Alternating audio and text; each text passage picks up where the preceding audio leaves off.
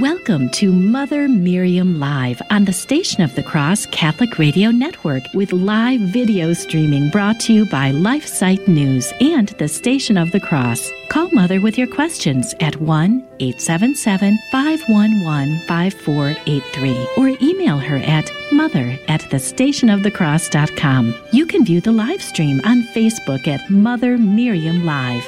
Now, here's Mother Miriam. Good morning, beloved family. How are you? I pray you're doing well. And I've been, we've been running Encores for a few days. I'm, I'm terrific. Um, and I'm fine, and I'm happy to be with you live. Um, uh, not by video, but by audio this morning. God bless you. And, um, you know, if I even began to comment on what's going on in the world and with our church, um, it would take the whole program. But again, uh, so many people are are um, discussing that, and you can read the news as I can. Um, the the frightening situation with artificial intelligence to me is just unbelievable. God has given us natural intelligence, not artificial. And with the natural intelligence, we have gone ahead and created artificial intelligence. Um, again, God has given us intelligence and all we need um, for life on this earth and to live with Him forever. But we have decided to create creatures that are not what God intends and who might in time be more powerful than we are, that might take over the universe unbelievable. It's science fiction, but it's real. Um, and so uh, we need, dear ones, to dig deeply into our faith. Every time I look at the news, another person's being arrested for using the wrong pronoun, uh, transgenderism, all of this uh, may be. Um, parents may be arrested if they don't allow their children to transgender all of this. It's it's really for me, it's just Twilight Zone, Twilight Zone, and the only solution, dear ones, is for us to curl up in God and know who we are and know who He is and know what He intended by His creation of us and of the world we're in. So I'm going to continue, dear ones. Um, reading, uh, reading, taking us through the Catechism explained, and to begin with the history of creation to see what God has intended, not what man has made a mess of. We look at what God has created and we look at the contrast today of the evil in the world. Um, uh, it, it's becoming clearer every day. And what's going on in the schools, parents are beginning to stand up and fight, but they're not going to win because evil uh, the best they could possibly do is slow down the rate of evil. We they won't win. They won't win this. They can win uh, living their holy vocation as parents only by taking their children out of school. The public schools, particularly, and Catholic schools, if they're not teaching what is Catholic.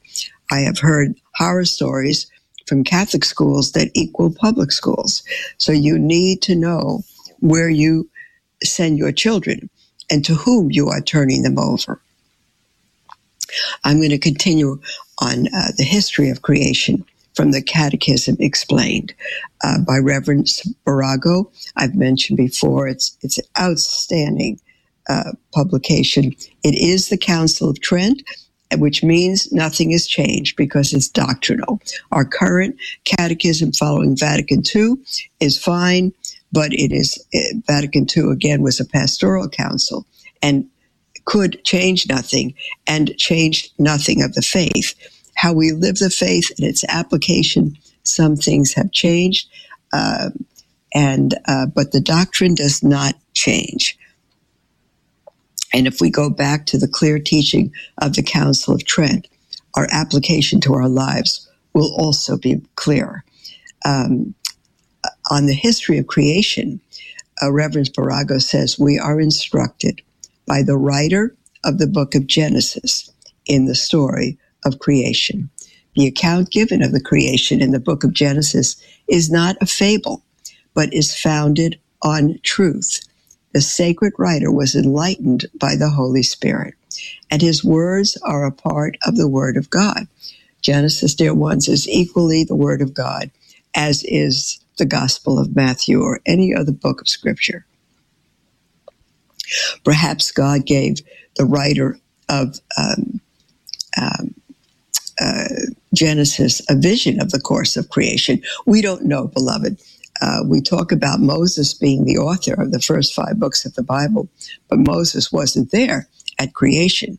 So if um, our Lord uh, wrote the book of creation through Moses or others uh, or another writer, he uh, he gave him the information of what to write, just as the prophets had the word of God and wrote what would yet be future. The story is intact in exact agreement with the conclusions of natural philosophy, the story of creation. All investigations into the crust of the earth show that organic life was developed in the order set forth in Genesis. First, in the beginning, God created the spiritual and material universe. In the beginning, that is, in the beginning of time, when there was nothing else existing except God. Time began with the world, so that before the creation there was no time. And you know, dear ones, God is outside of time. He's outside of the universe that He's created.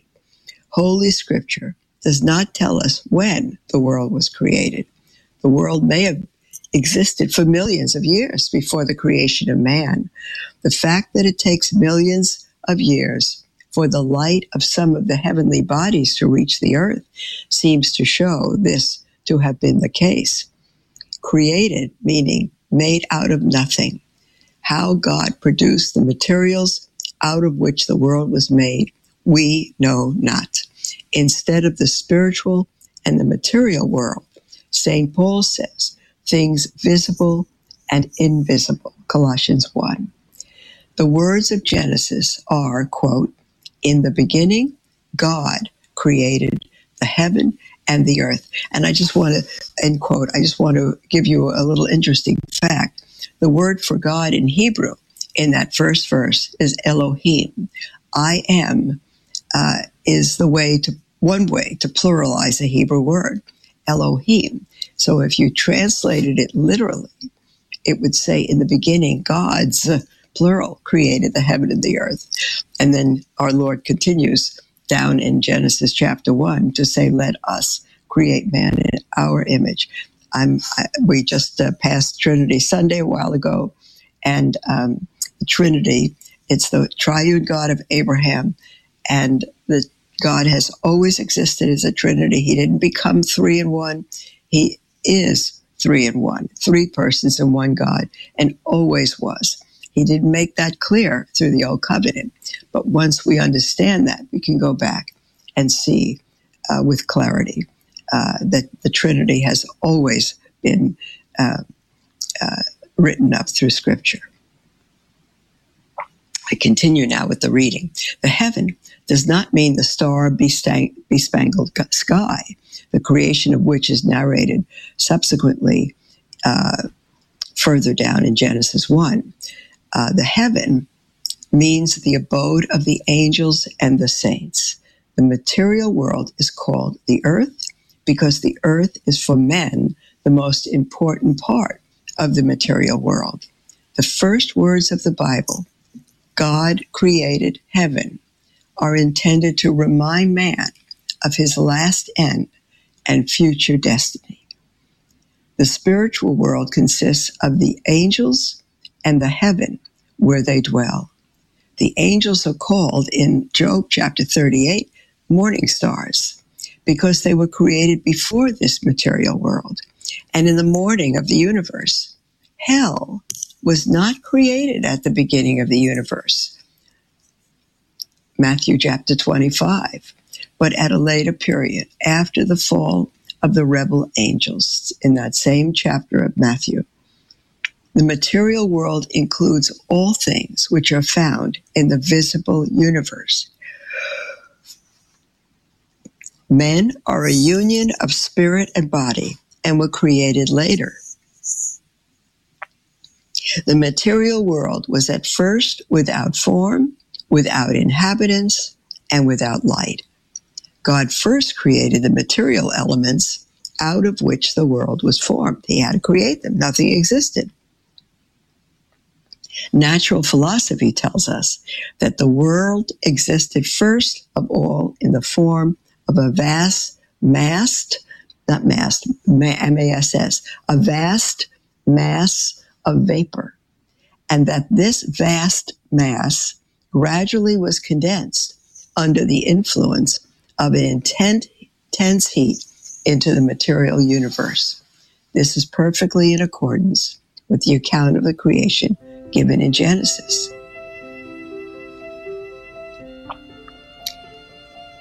Our next point, which we're going to continue right after the break, is that God gave to the material universe its present form in the course of six days.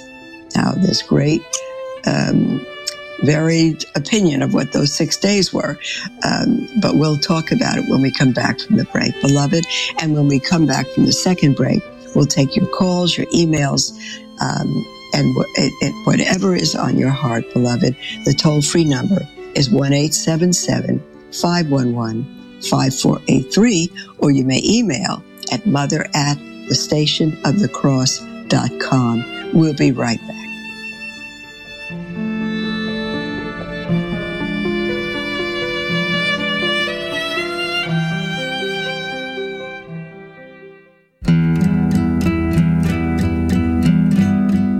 Please join us in a prayer to St. Anthony of Padua. In the name of the Father, and of the Son, and of the Holy Spirit. Amen. O dear protector, St. Anthony, on this day we direct our fervent prayer to you, asking you to hear us and to intercede for us. We are parents who ask for peace in our families, our worthy occupations, and our daily bread.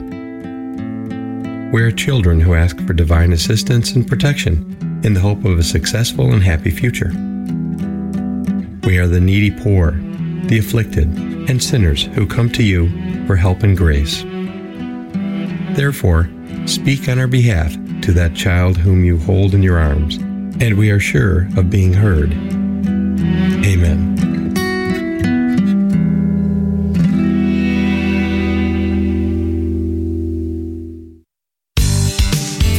This is Steve Gleason with your one minute tool for Catholic evangelism. Here's the question for your non Catholic friend. In your view, was the Virgin Mary simply an obedient woman who willingly gave biological and maternal matter to Jesus and therefore has been given undue adoration? So here's your three best friendship tools for Catholic evangelism. Number one, the Bible. The Virgin Mary is in the first book of the Bible, the last book of the Bible, all through the Gospels, and close to 15 other typologies throughout Scripture. Secondly, the Ark of the Covenant. It was the most revered object in the history of the children of Israel. That ark carried the presence of God. Well, goodness, the Virgin Mary did not just carry the presence of God, she carried God Himself. Thirdly, something to think on. If God is a father, He is, and we are known as His children, we are, and the body of Christ are called brothers and sisters, they are, wouldn't God provide a mother for His church? He did. So here's an idea ask a wartime veteran who soldiers cry out for in a moment of fear. That's right, their mother. Mother Mary, pray for us.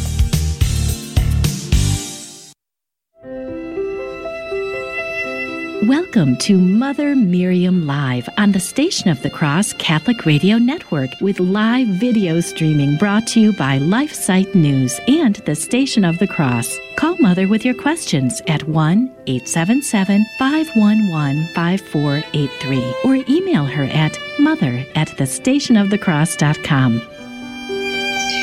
Welcome back, beloved, to Mother Miriam Live.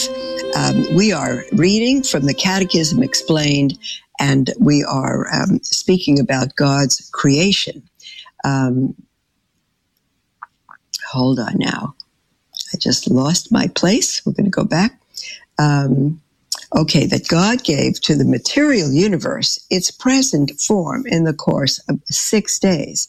Now, many people disagree with that. They say, no, it took billions of years or billions of years. Well, six days are not six necessarily 24 hour periods. The dates, um, and Reverend Spirago agrees, are probably long periods of time consisting of many thousands of years. For the seventh day, the day of rest, lasts until the end of the world. Now, you may have never heard that before.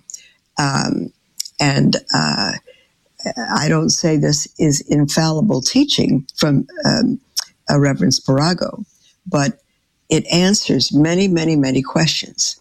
Um, our Lord says in the book of Hebrews, if we've entered into Christ, we have entered into our rest. The seventh day, the day of rest, lasts until the end of the world. Um, four days of the week were already elapsed before the sun was formed. And therefore, they cannot have been days as we now understand the word. The word day is chosen because the week of creation was to be a sort of pattern of our present week. On the first day, God made the light. We read in Genesis that God said, Let there be light. And there was light. The expression, let there be, denotes that something came into existence which did not exist before. This was the luminous matter which is now gathered in the sun. It is not dependent on the sun, but the sun on it. The gaseous matter was at first unformed. That is, it had no forces. God imparted to it the law of gravitation, by means of which the various particles of matter were set in motion and drawn together, and thus were condensed gradually into a solid mass. By this process, warmth, and at last fire were developed. On the first day, fire, the main source of light, was produced by the movement given to the gaseous particles, and the existing vapor was condensed into masses endowed with fire and light. Now, beloved, perhaps you've never heard this explanation before, and I've heard only part of it before. This answers an awful lot of questions and does not go against science whatsoever. Science and the Bible uh, agree. Um, in fact, uh, when scientists discover anything, all they do is discover what God has done. On the second day, God made the firmament. The words of Genesis are, quote, God said, let there be a firmament made amidst the waters, and let it divide the waters from the waters. And God called the firmament heaven. That's Genesis 1, verses 6 and 8. On this day, there was a separation, arrangement, and establishment of the created masses, which were divided into parts according to their constitution and magnitude, parted from one another and arranged in the places that God had destined for them. This planting of the various worlds in their places in space constituted the firmament, which God called heaven, in which the sun and moon and stars pursue the course that was allotted to each. This firmament is the material heaven, as opposed to the spiritual heaven, which is identical with the celestial paradise.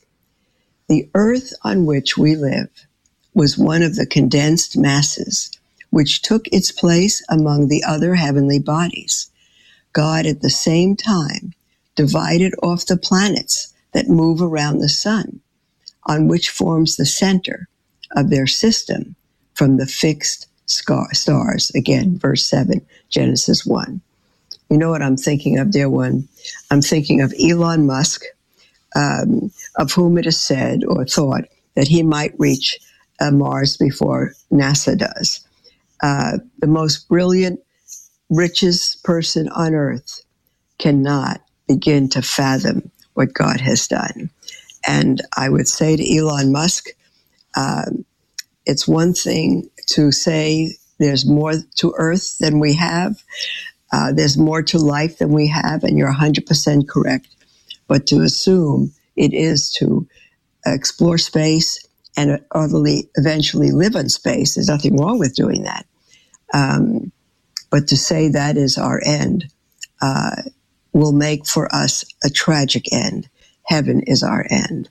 And we could land on a thousand planets, a million planets, a trillion planets, and never have our hearts satisfied because only in God can we find our rest and our happiness and our joy and our peace.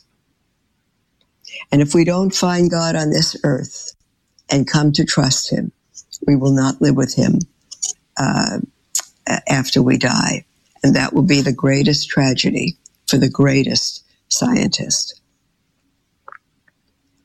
We continue. On the third day, God made the dry land and the plants. Here, the sacred writer concerns himself more especially with our earth. The earth, which was originally a fiery ball of gas, gradually lost its heat. As it cooled down in the midst of space, the great masses of mist, mist divided themselves off into the sea and land. The solid elements were drawn together and formed the crust of the earth, through which the water forced itself from within.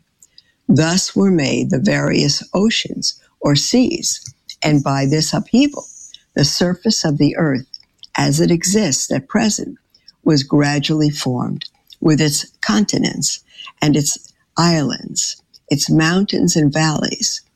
Under the influence of the warmth of the earth, the moist surface, surface was now ready for the development of organic life. This did not arise out of nothing, like the original primary matter. It was already implanted in the earth by Almighty God and was evolved therefrom as soon as circumstances favorable to its development presented themselves. No organic life can arise from mere inorganic matter. No possible combination of mere inorganic materials can ever produce any kind of organic life. The original germs, G E R M S, the original germs out of which life arose were already existing in the vapor cloud out of which the earth was formed, but were not able to develop themselves under the conditions of extreme heat and cold.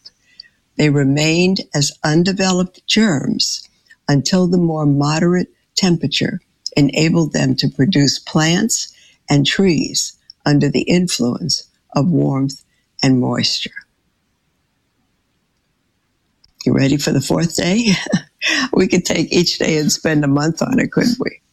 On the fourth day, God made the sun, moon, and stars. I say, if you're a scientist, if you're a Catholic and a scientist, you're in good shape. If you're a scientist and have not put your trust in God and in His church, um, nothing I'm saying will go against science. Again, all science can do and wonderfully do is to discover, excuse me, is to discover what is true. And when we discover what is true, what exists, we discover what God, who He is, and what He's done. On the fourth day of creation, the earth, which had been involved in darkness by the thick mist that surrounded it, as long as it had not fully cooled down, began to have a clearer atmosphere, and only a few clouds floated over its surface instead of the dense vapor that had encircled it. The shining bodies in the heaven became visible. The sun began to exercise an influence upon the earth and produced the alternations of day and night and the various seasons of the year. The sun had previously a feeble power of radiation, but during this fourth period, it assumed its present form. We do not know whether there exist living beings on any of the stars. If there are such, they must be of a very different nature from our own. We know that in the moon there is no atmosphere, no fire, no water, no sound, no rain, no wind, no vegetation, and a long night of 350 hours. Isn't it remarkable what man has discovered, beloved? This is so fascinating to me. On the fifth day, God made the fishes and the birds. And on the sixth day, he made the animals and last of all man. The animals were next made in order to proclaim the power of their creator by their number, variety, greatness, strength, and cleverness, and also to serve man, to nourish him, clothe him, and labor for his benefit. Man was produced the last of all the animals and surpasses them all in dignity and in the possession of reason and free will. Man is the crown of God's creation. God prepared the world for his reception. And I, when I think of that, I think of uh, parents preparing uh, the little baby's room for the baby when he or she will be born, the crib and the wallpaper and uh, toys and, and changing table. It's all prepared for the anticipation of the baby. And so God prepared the world for his reception, that he might enter and take possession of it as a king takes possession of his kingdom. The world would not have been complete without man. All else was made for his sake. In all the rest of the work created, I'm sorry, in all the rest of the work of creation, God simply said, let it be. But before he created man, he is rep, he is um, represented as taking counsel with himself. This is to show the importance and the dignity of man. Wow, before he created man, he is represented as taking counsel with himself. This is to show the importance and the dignity of man. This is beautiful, beloved, and we'll continue with it tomorrow, God willing. There's the music for our second break. We will um, return and go to your calls and your emails with anything that's on your heart. Um, call in toll free 1 877 511 5483 uh, or email at mother at thestationofthecross.com.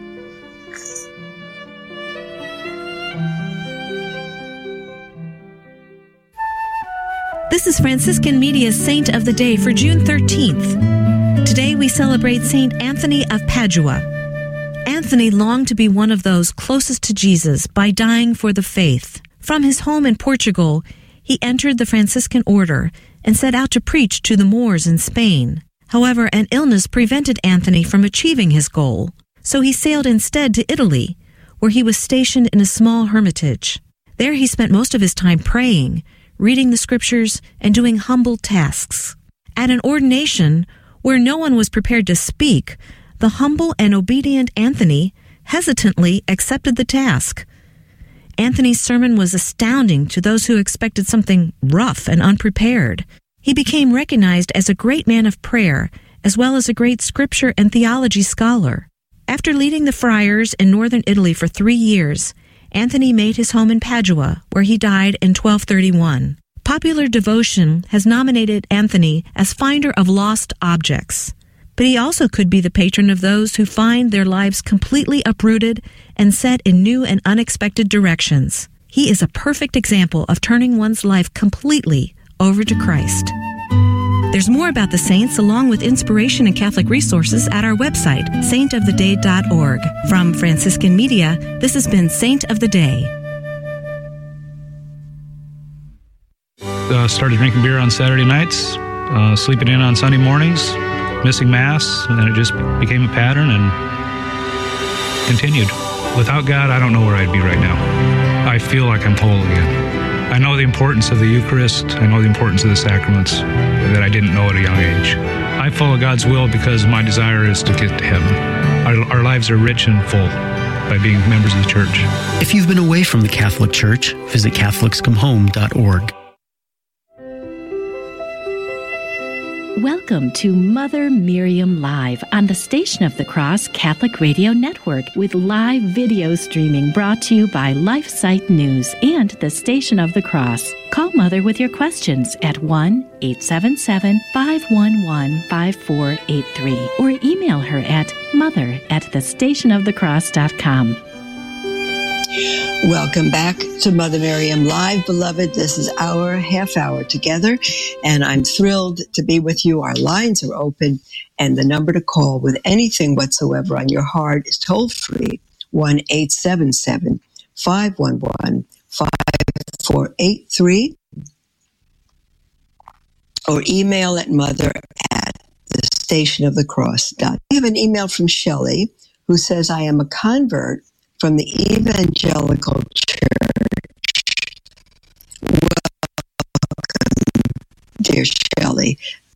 And my art is of creation in Genesis, primitive mode of speaking, and does not really mean seven days. Is this true? Well, what a coincidence, Shelley. Uh, live for a few days. We've been playing Encore, so I'm not sure the date of your email, but it, it quite is um, in line with um, what, what we have uh, read this morning in Genesis is correct. Um, when we say day, a day doesn't mean 24 hours, and it could mean eons of time. Uh, as Reverend Spirago said, we are now in the seventh day, which will last till the end of the world. And so it could mean thousands or millions or trillions of years.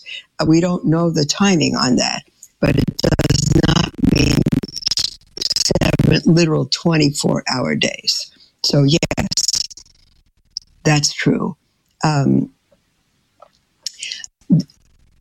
so yes, I, I would have to. There's so many on this, and and so many uh, uh, um, theologians, scientists, philosophers differ on the amount of time, but they agree on the great amount of time of each day. Uh, and this is, is not a literal 24 hour day. Email uh, from Thomas said, I recently heard the term sacramentalized but evangelized to describe. Please explain what this means for me. Yes, Thomas, it's it's really a very unhappy situation. Sacramentalized means you've been baptized, you've received First Communion, uh, confession, your sacraments. But unevangelized, who's received and receiving the sacraments, but you really don't know what it means to be Catholic you don't know your faith. Evangelize. Um, evangelized is, it comes from Eve angel. As angel is a messenger of God. To be evangelized is to receive the message of the gospel. And so uh, those who are sacramentalized but unevangelized, uh, tragically, Thomas, represent a great percentage of Catholics today who have been Catholic but truly do not know their faith. And they have to be evangelized, meaning they must be taught who they are and what they believe. Um, okay, let me see this now. Uh, we have an email from someone who writes anonymously and says, I'm told that on All Souls Day, if we make six visits to six churches, and say designated prayers, the souls in purgatory for whom we pray go straight to heaven. Do you know if this is legitimate church teaching? I'm surprised I was unaware of this for so long. I'll tell you, um, I, I, I, want to guess that it's true, but I, I can't be responsible by guessing. So I'll have to look that up uh, in, in a church uh, teaching to see if that's true, dear one. And I will come back to your to your email so that I can answer it um, responsibly. Okay, we'll do that. Um, let me see now. Um, we have an email from someone who writes in anonymously and says Dear Mother Miriam, I am a married woman with a young son. None of my siblings or siblings in law have been married.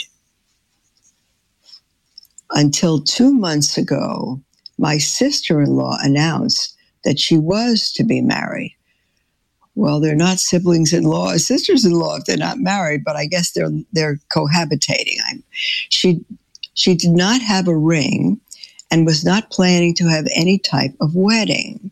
Her boyfriend, now husband, is a college athlete, and in order for her to live with him in the school dorms, they needed to be wed very soon so that they could go to his new assignment this summer. Uh, this is a really poor situation uh, for sure. A couple of weeks ago, they eloped alone with a man in some courtyard. The marriage feels so empty and strange. I congratulate her and stress that only a happy and successful marriage can come from reliance on Christ. But with no witnesses and a very private marriage, I find it very hard that this marriage will last and will be strong. The words and ideas were all nice. She said that he, her now husband, asked her father if he could marry her and said that he would die for her. But I find it insanely strange that they would elope alone with no witnesses, but post photos on social media and text people about how excited they are to be married. It feels empty and fake. I think the younger generation does not have authentic relationships or their social interactions based in reality. It is so odd and tragic to me. Could you please help me further analyze the situation and recommend how our family my husband, young son, and hopefully more children in the future should carry on a relationship with this part of our family. my parents in law are seemingly very excited and happy about it, and I cannot seem to understand why they do not think it is strange. Thanks, Mother, for your thoughts. May God bless your soul and life abundantly. Uh, from Anonymous. Well, it's not only strange, it's um, I, I, it's not a valid marriage. Well, I'm not saying it's not licit, that it's not, they're not married according to law, but they're not married in the church. And um, if they were living together prior to marriage, they were living in sin and they married in sin. Um, and if they claim to be Catholic, they're living in fornication. Uh, you said nothing about whether they're Catholic or not. But if you're you speak about your other, um, uh, let's see now, uh, your siblings, your siblings in law, none of them have been married, um, and that leads me to think that they're all living together with so-called partners, um, and they're not married. So they're all living in very grave sin, it, and they should not call themselves Catholic and should not, pardon me, should not receive the Eucharist if they if they go to Mass on Sunday. If your sister and her partner, so to speak, her boyfriend, were married and again living together prior to marriage, they're in, in great sin, and they were in grave sin when they married. Coming being married does not um, forgive their past sin if they're Catholic, they need um, they need to. Um, I'm sorry, I just had an interruption. Hold on. Okay, James, are we connected? Okay, I'm so sorry. Um, uh, to be uh, absolved from your sin, you need to go to confession.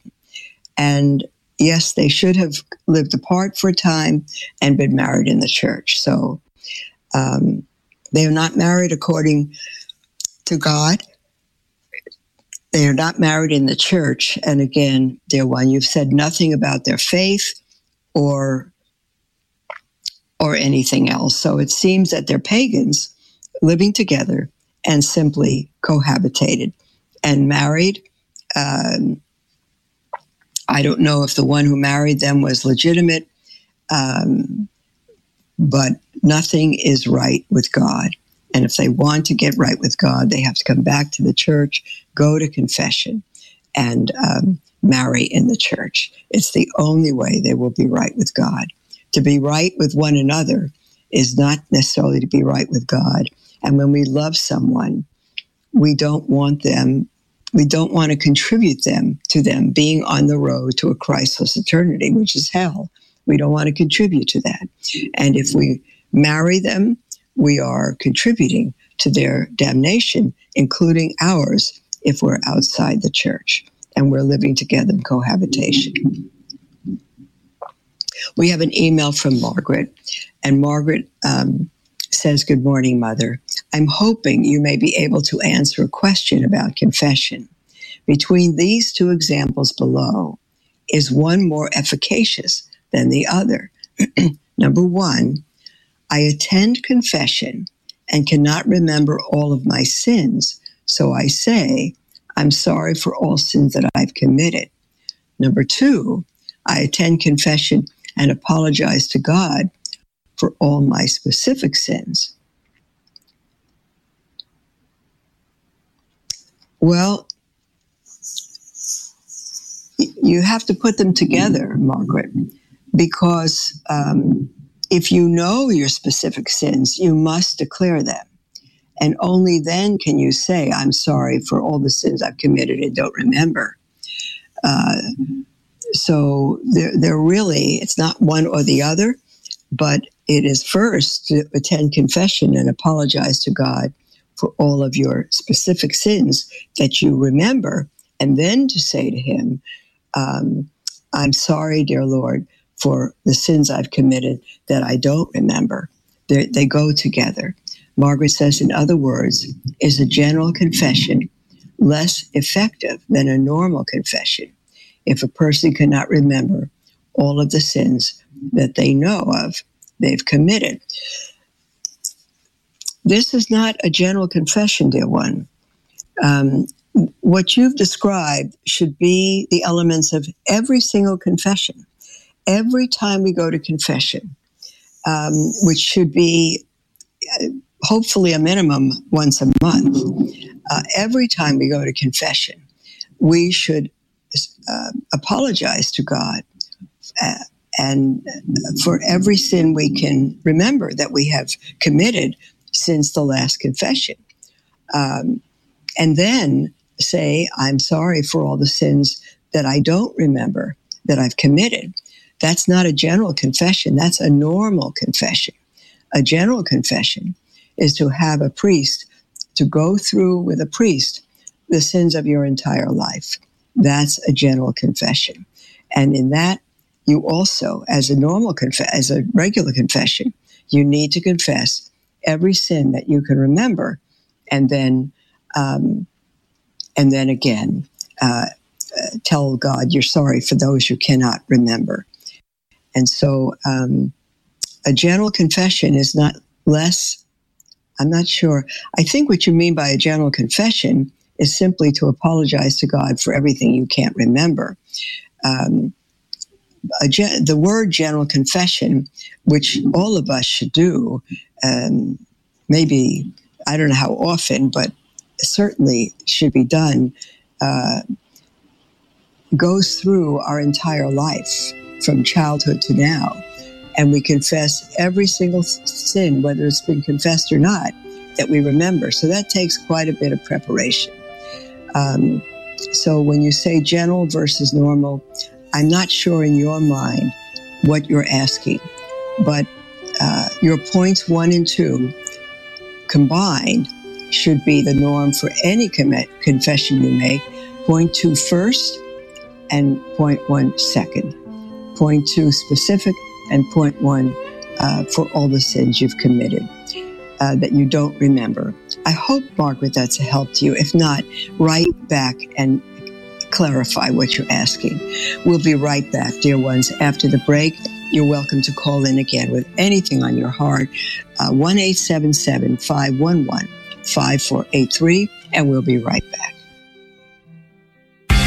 Can we be happy without God? Atheists say yes, we Christians say yes, but only to a certain extent. What's our reason? There are some natural human desires that can be satisfied without living for God the desire for sensory pleasure, success, and loving relationships. There are certain desires, however, that can't be satisfied without God. For example, we don't just desire some love, we desire infinite love, love without limit. This is manifest when we get frustrated with imperfect manifestations of it. The same is true for knowledge, justice, and beauty. Since God alone is infinite in these perfections, only He can satisfy our desires for them. Therefore, to borrow from St. Augustine, without God, our hearts would be forever restless. And my friends, a restless heart is an unhappy heart. I'm Karlo Broussard with a ready reason for Catholic Answers, Catholic.com. Hello, beloved. This is Mother Miriam, host of Mother Miriam Live. Like the Catholic Current and the many other programs that originate from the Station of the Cross, Divine Mercy in My Soul is all about the messages that Jesus revealed to St. Faustina. It is aired every Sunday morning at 11 Eastern and Tuesday nights at 8 p.m. Or you can listen anytime to Divine Mercy in My Soul on the iCatholic Radio mobile app. Station of the Cross Catholic Media Network is dedicated to answering the critical need of access to quality, consistent, professional, and proven Catholic programming. We cannot rely on other media outlets to properly represent our church. Catholic radio reaches Catholics, non Catholic Christians, and non believers alike. As a nonprofit lay organization financially independent of your diocese, our apostolate is listener supported. Welcome to Mother Miriam Live on the Station of the Cross Catholic Radio Network with live video streaming brought to you by LifeSite News and the Station of the Cross. Call Mother with your questions at 1 877 511 5483 or email her at mother at thestationofthecross.com. Welcome back, beloved, uh, to Mother Miriam Live. I am live and I'm so thrilled to be with you. And I apologize for the encores we needed to run, but now I'm with you live.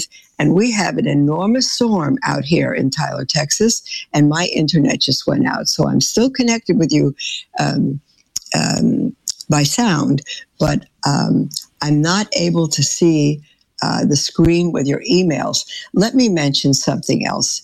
Um, many of you know that um, um, we have had the opportunity of purchasing. We, the Daughters of Mary, Mother of Israel's Hope, we came to Tyler uh, last August, and we have been uh, we we purchased two uh, five bedroom double wide trailers, and we're living in them, and they've they've been serving us well, but uh, we're out of room. Um, oh, good. The internet has just gone back. Okay um, we're out of room and we uh, where women are coming left and right. We want to be able to take them in, and we found um, 86 acres of land. With it was we were going to take 50, but the whole 86 has been offered to us. Um, and um, it was 1.4 million uh, property that's worth well over twice that um, and it is 86 acres two large structures one of them will be able to fit 30 women, and the other structure uh, will be able to house everything else we need a chapel and uh, huge. It has a commercial kitchen with all the equipment, everything we need. We can't believe it. And, dear ones, the reason that I wish so much to purchase this is that um, if it's if it's God's will, uh, for sure, is that um, I've dreamt since this community began of building a beautiful large monastery. However, um, the world is sinking by the day. Uh, it is getting so bad. Evil is so blanketing the world and the church that um, I can't bear to take the time to raise millions of dollars and take a few years to build a gorgeous monastery, which I, I'd love, but my heart won't allow that. Uh, we found this property with two huge structures, and it's enough. It has a deep well for us for water.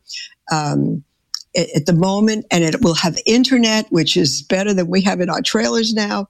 It, it's it's it's in the country, but we will invite, we'll go to the whole neighborhood. We'll invite every single home, atheists, doesn't matter what religion they are, to our place. We have the room now, and we'll teach the faith and let the children play outside and teach them the faith. I'm, I'm just, this is a dream come true.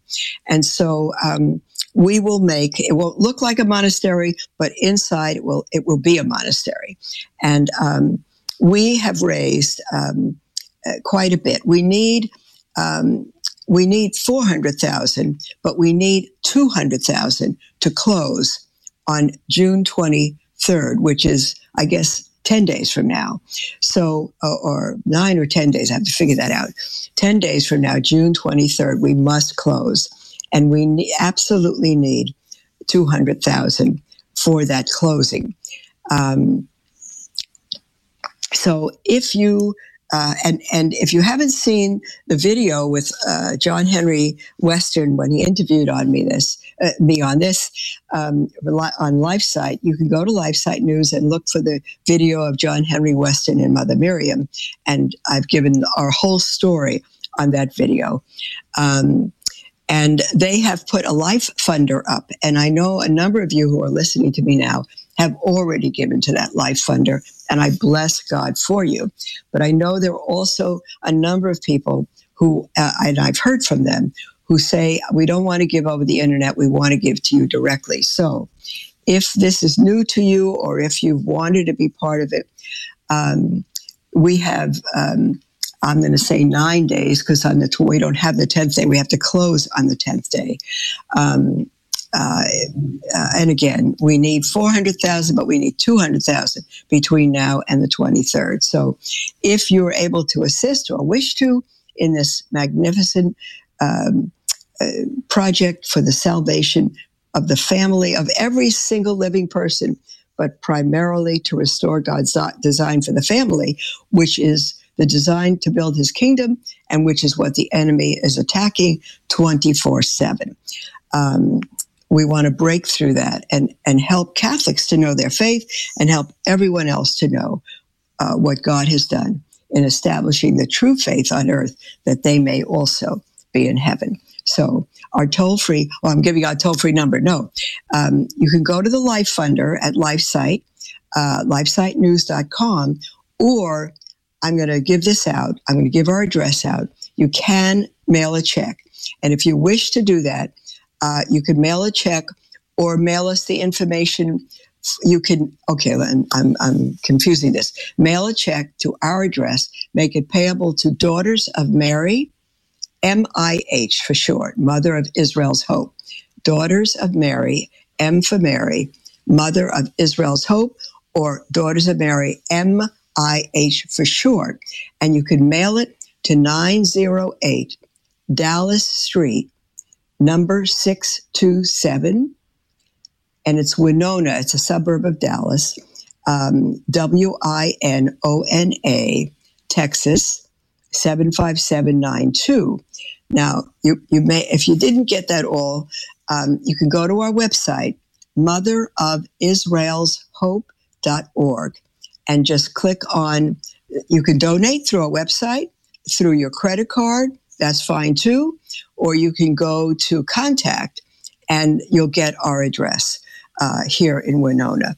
So, uh, beloved, I, I hug you and I thank you in advance for everyone, anyone who is in a position and wishes to be part of this tremendous adventure for the salvation of the family and of souls. We will teach the faith and do nothing else but teach the faith and help, not just teach it, we want to help, we want to walk people and families through it.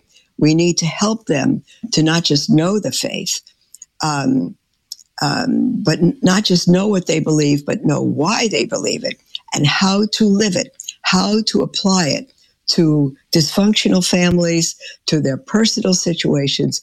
We live to do that, dear ones. So I know the music for the end of the program is going to be coming up in a minute. And um, I bless you all. And uh, today is Tuesday. So, God willing, we will be with you every single day this week and hopefully uh, by video as well. And you can write in between now and then with anything that's on your heart with, by email uh, at mother at the station of the cross.com and take down the call free number for the future. We're out of time this morning, but to call in toll free 1 877 511 5483. And I bless all of you that have supported uh, the Station of the Cross so that Mother Miriam Live could be on along with Jim Havens and every other magnificent program. I bless God for the Station of the Cross and for LifeSite News. So, um, dear ones, um, we'll speak with you tomorrow. Again, uh, go. Our website is www.motherof.israelshope.org. Israel's Hope.org. Israel's is spelled I S for Sam, R A E L S, no apostrophe in the um, um, in the uh, web address. So God bless you, dear ones. Um, I long to see you face to face, and if we don't do that this side of heaven, I will wait for you on the other side of heaven, or you'll wait for me. Either way, God bless you. We'll speak with you tomorrow.